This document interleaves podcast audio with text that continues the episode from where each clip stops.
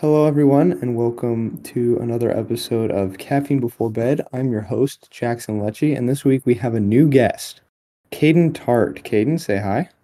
Hello. All right, tell us a little bit about yourself, Caden. Uh, so basically, I'm here at Trinity Western, and I'm a third year history major. Uh, history is my life, and so is Christianity. And I come from North Carolina, which uh, was deep in the suburbs, and now I live in the country where I've learned to skin snakes and yeah, start fires from scratch.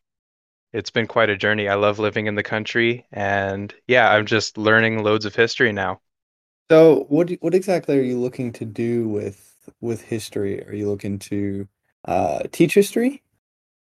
Uh, yeah, yeah, definitely. Uh, wherever history takes me, that's where I'll go, whether it's uh, being a historian or an archivist, um, anything like that. But uh, yeah, I have a couple teachers here on campus, a couple professors, and I'm looking to talk with them about some routes I could take in order to become a history professor. Um, I would like to teach, but not for long. I would like to go into like university, so I might have to get my master's and PhD for that. Do you do you have to get a PhD to teach, or can you do it with just a master's? Um, to teach high school, you pretty much just need to do uh, four years and a practicum. Um, in order to teach university, I think you at least have to have a master's, but having a PhD on my belt would be pretty cool too.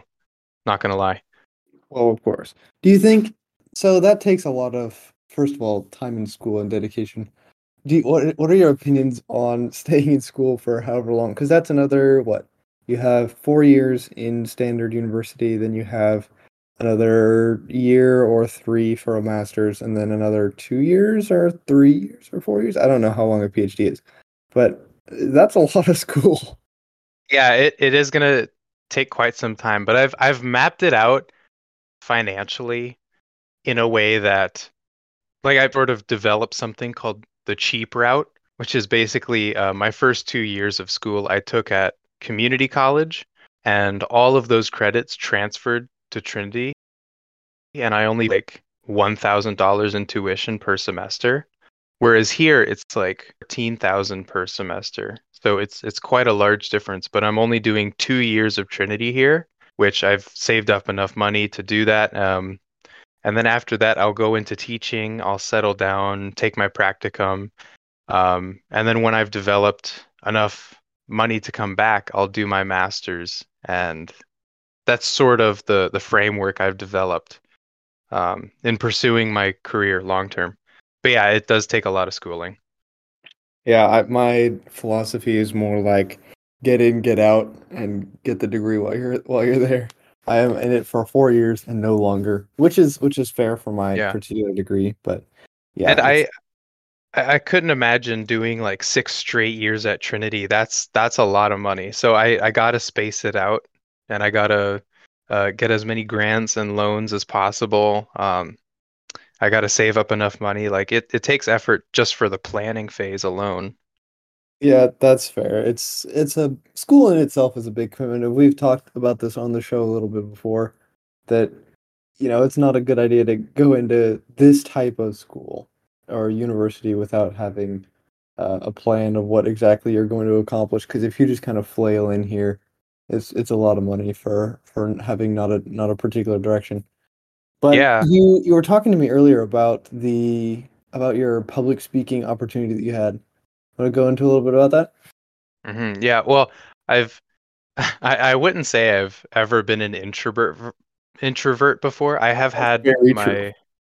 yeah, I've I've had my shy moments, but I tend to just say what's on my mind and be extroverted, and that that's one of the qualities that not only has been inherent in me, but I've also tried to build up myself. Um, I actually uh, used to have a podcast of my own a couple years back, which was great. Um, I used to be a street preacher. I used to um, run for like student council and things like that. And uh, at Trinity, I've actually done a public speaking course last semex- semester, which was um, really helpful and effective in fine tuning my skills. And now I, I think I could stand on top of uh, one of one of those round tables at the cafeteria and sing a song at this point. That's, that's so I'm also not typically an introverted. I'm ambiverted, which means I can go I can go either side. But I, I have some public speaking experience, but I don't think I'm singing on singing a song in the middle of the calf. I'm not gonna lie to you. That's that's a different kind of of boldness. And I did I took that public speaking course as well, albeit with a different professor. Yeah, you know what? I, I might just stick to the bathroom. I'm a singer. As Jackson, how are you at singing? I have some experience with singing. I did I've taken choir for 10 years. So I have a Hmm. bit of a musical background.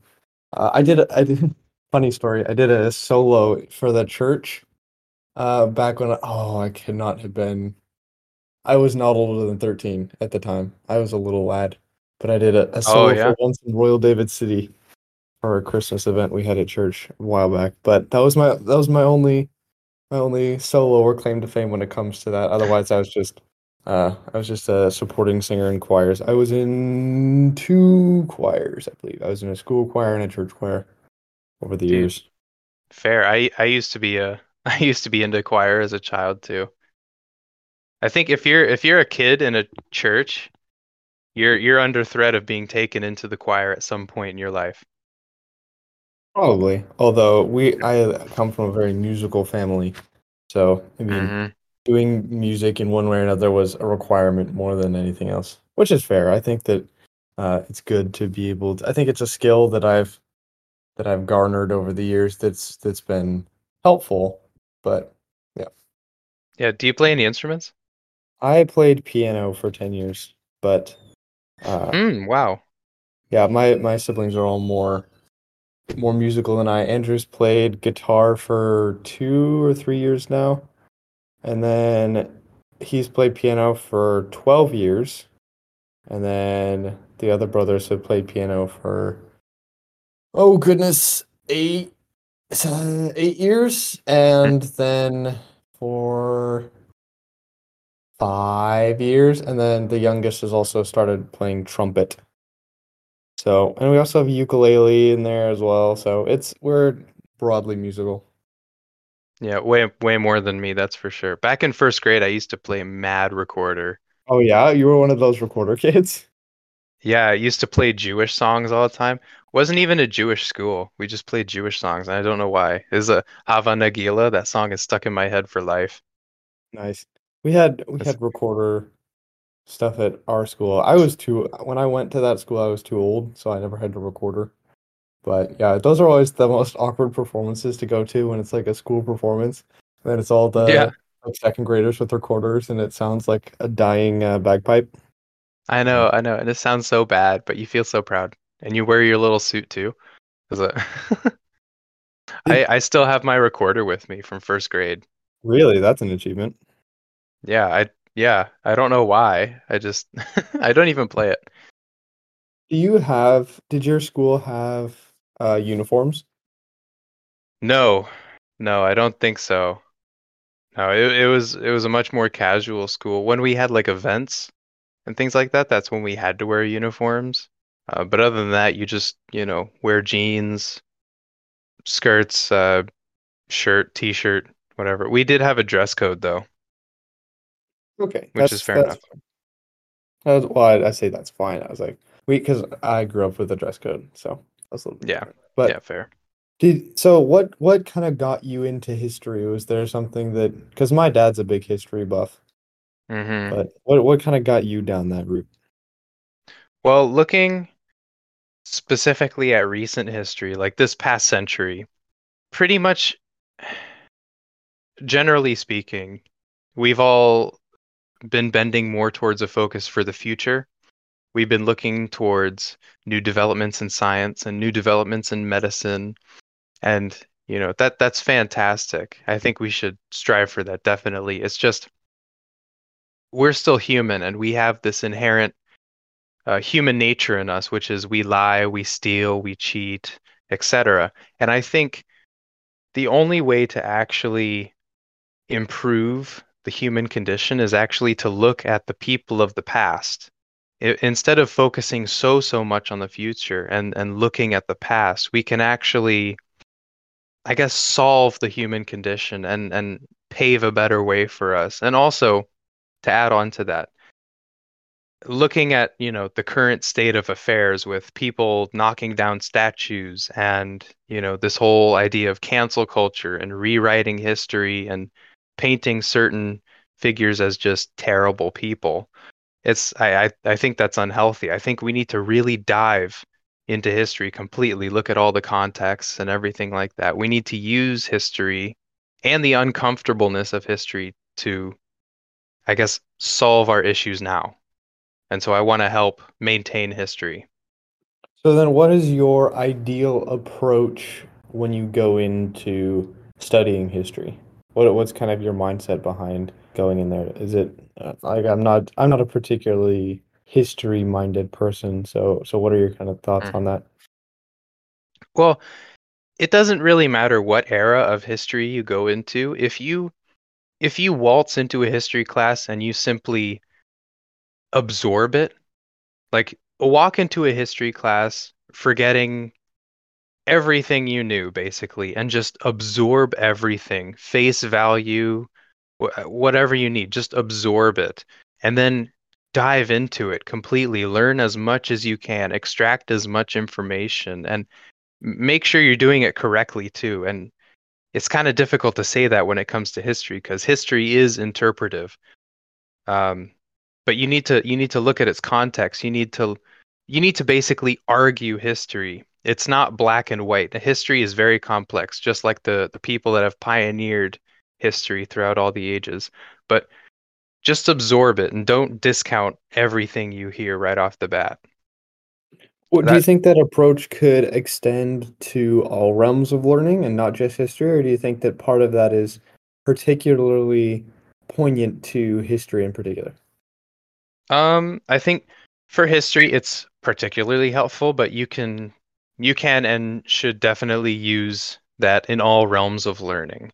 Um And actually, that that is science. Science is basically observing something in the world, absorbing it, arguing it, seeing if it's fact, and if it's fact, then it's reality. And if it's reality, then it is. Then there you go. You've absorbed it. Objective truth, baby. Hmm Yeah, that's science. Science is observing something and understanding it to be true. In an ideal sense, of course, because there's false science or, or jimmied science where people pay to get results or manipulate results and everything. But science as Oh, it totally. should be is like history as it should be. It's not telling false stories to venerate certain people or ideas. It's getting objectively the facts. And that's kind of the difficulty with history in general, as is the difficulty with science, is there's always bias. But then as the age-old adage is history is w- written by the victors, and the victors obviously have some bias, and so then you have to go through Yeah. and and relearn, in a sense, not exactly, but kind of dive into history with that idea. And that's also, I think you got into this a little bit, but not discounting something entirely because it was written by the victors, because there is Mhm. value in that. You can't just throw it aside because you don't agree with it or because it has some bias, because you can't, most of the time, for the vast majority of history, you can't just go back and interview somebody. You can't go back and say, "Hey, Alexander the Great, how was X, Y, or Z?" You know, as much as that would be fascinating, right? So you have to go with what you have and try to piece together the objective truth, the reality of it, which can be difficult, and that's that's why there are people that study it. But then when it comes to putting together this sense of the human condition, I think that you'll ne- we'll never solve the human condition. It will never be fixed because we are fallen. But but there is value in saying people went wrong here, and so we avoid that in the future. Because there's another quote that I'm sure everyone's heard at this point, which is those who neglect history are doomed to repeat it. And so, Exactly. especially in the modern age when we're just absolutely rejecting everything, and not not only history, but just everything in general. But when we reject history and say that that's not how it is, or, or we try to reinterpret it, then we're losing so much of the edge. And so there is value in having true or people that are dedicated to actually going into history and not just whitewashing it, which which is certainly in short supply these days. Yeah, and that's uh, to to your first point there of uh, history is written by the victors. Yes, that's the so the the the first part of that is yes, we should absorb something, but to absorb it doesn't mean to accept it. To absorb it means that you have now put it into your arsenal of of future examination. The the second side of that is you need to dive, right? If somebody tells you a historical fact like Abraham Lincoln was a good guy, okay, absorb that. Now go and find that out for yourself. Go and actually criticize that, test it, test that theory, see where that goes. And uh, on the on the second portion of what you said with um, uh, you don't think we can solve the human condition. I we can't. We can't solve the human condition, um, but Christ can. And so, for me, not only am I a history guy, but I'm also looking at history through a Christian lens. And so, this idea of looking at the human condition and solving the human condition is actually something that I rest in the Bible.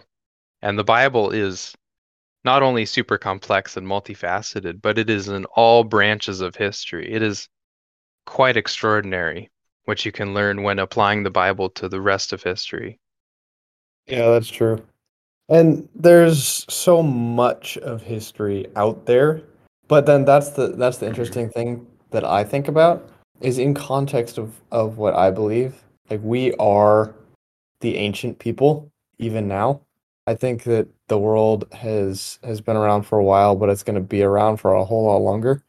So it's interesting to see that there are there's already so much of history to look at, but it's also interesting to remember that we are history for someone else. And I think that was a big idea that was present in the whole COVID situation. Everyone's like, "Oh, this is making history. This is going to be in the history books." You know, when I'm 70 and my kids ask, you know, what was this like? Kind of like it was World War II, which yeah, in some yeah, ways exactly. Was, but that's that's something I like to think about in history because I am more future minded. I'm not a not a big history guy, but history is on both sides of of the present in in a weird sort mm-hmm. of way. Exactly. Yeah, that's that's why I like to um that's why I like to keep up with current events. You know, uh, sometimes uh, people ask me like why why am I keeping tabs on people like uh, Klaus Schwab or why am I keeping tabs on you know Justin Bieber or Andrew Tate? And the reason why is because you know there's the ancient Egyptians and there's the Romans, sure, but there is also present history going on at this moment, and historians should be looking at the past as well as recording the present because this is fascinating stuff what's going on right now in the world and and terrifying to an extent which is Oh, yeah. I, I don't keep up with the news often at all for my own mental well being. But, you know, I, I appreciate the fact that people are out, out there recording past and present because, and I've I said this before. I don't know if I've said it on the show, but I appreciate, oh, I have said it on the show. People, I appreciate the different types of people that are out there because I have my own set of particular interests and skills. And there are so many people out there that have completely different interests and skills that are really good at them mm-hmm. and really enjoy it. Like I took uh, a class here at Trinity. Uh, oh, what was it called? Uh, Earth Science, and I hated it. It was so boring, yeah. and I'm so incredibly thankful for all the people that I know that are actual students that absolutely love that stuff and are really good at it. And same with with biology. Like biology is more interesting, but when you have to study rocks some people are fascinated and i'm so glad that they are because i could never yeah. do anything like i couldn't i could not work with rocks all day i would be so bored but i'm so glad there are people that, that do that like i have a guy in the dorm that studies zoology i would drool all throughout class i would be so bored but he loves it and it's yeah. so interesting because people are good at unique things. And so when you're good at history and you enjoy that and you're and you're invested in it, I'm super thankful because then the past can be learned from and then those key lessons can be brought forth, which is kind of why you want to be a teacher, can be brought forth to the new generations. And then also then I don't have to do that, which I am freaking okay with. Yeah, exactly. I'm I'm just glad that I found my passion as soon as I did. Not a lot of people find their passion uh, in university. I think what like a re recent st said that like over 60% of people in college, like somewhere between 60 or 80% of uh, students in university change their major somewhere in the middle. Yeah, I'm I'm very thankful that I kind of picked what I was going to do earlier on. Mhm. I still don't know exactly what my career path is going to be, which is also interesting that you have that not set in stone, but you kind of have an Yeah, idea where you want to go. I have too much of a breadth of interest and skill that I haven't nailed it down yet. And I still have a little time, which I'm thankful for. But but it's it's a gift certainly to go into college knowing what you want to do and how you want to do it. And and Mhm. enjoy that too, because there's some people that are like, all right, well, I'm gonna be a doctor. I'm gonna hate all 10 years that I have to study for it, and I may or may not actually like that, or the $600,000 in debt that I have because medical school is expensive. But, you know, right. Yeah, it's it's also really healthy to view your 20s as this sort of like the workshop stage, you know, like maybe you don't necessarily know exactly what you want to do, but at least you're doing something, right? Try try 10 things and suck at 8 of them, you know? Like just do something. Don't don't party your life away, right? But you're you're trying something. Spending lots of money on it for sure, but you're doing something. true. And I think that there is there is value to that, but then there's also a balance to be had, right? You don't want to hmm work your 20s away, but you also don't want to party your 20s away. There's a balance to be had. But again, I do agree with you for the most part. Staying busy, especially as a young man, is almost imperative. Like there's so much to to do and so much to be done, and your 20s you have a lot to give. You're not granted, you know, sometimes you sleep wrong and you can't turn your head left for 24 hours, but that's also, you know, part of getting Yeah. older, I guess. Yeah. You know what? I, I turned 21 a couple months back and I I I kind of feel some back pain already. Like I'm getting old. I'm getting dusty. Yeah, it's already coming on. I have a I there's a joke back home. Um, because apparently for some reason I'm I'm a little unsure of how this works. I know you're 19, you're chilling, people are like, oh, you know, how's school and whatever. And then as soon as I turn 20, everyone's like, so you, you got a girl? You got a girl? And I was like, no. Yeah, how are the as, as kids? soon as I turned 20, is that the expectation. And so then I went back home for Christmas.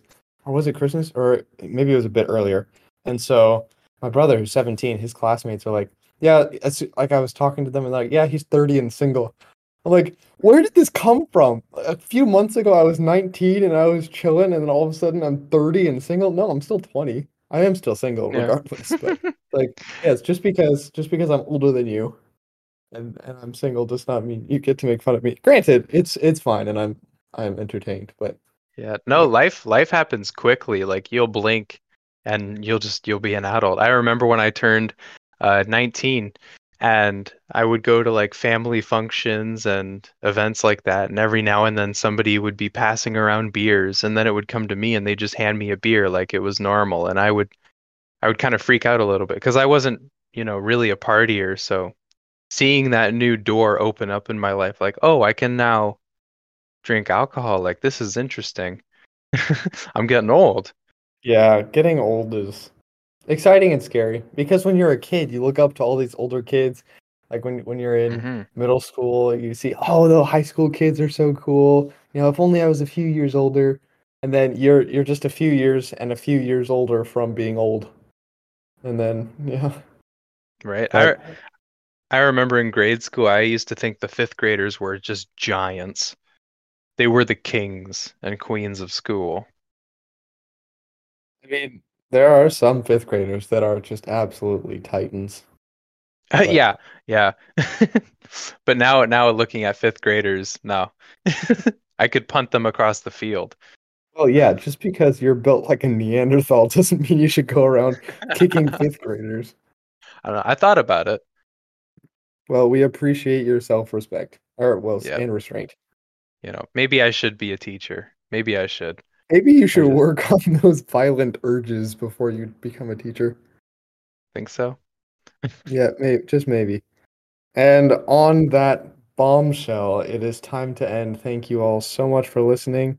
We have uh, updates available on at Thinking Noises on Instagram, and more content should be coming out on the website. Thank you all so much for listening, and have a wonderful night.